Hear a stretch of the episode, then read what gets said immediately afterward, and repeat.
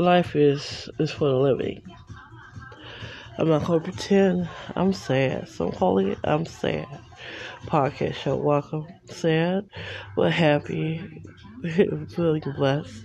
See, I lost my auntie today, and she's my favorite auntie. She is this little spot has inspired me in so many ways. Can't keep up. Kate it's hard to fathom. She's known me since I was well before I was technically into the world. I thank God for her and my auntie Alice.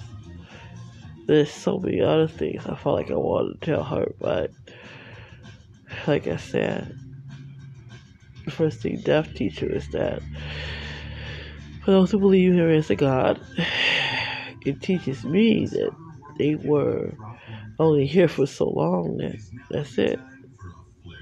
That's it. This is Tamika. I'm sad pocket show over and out.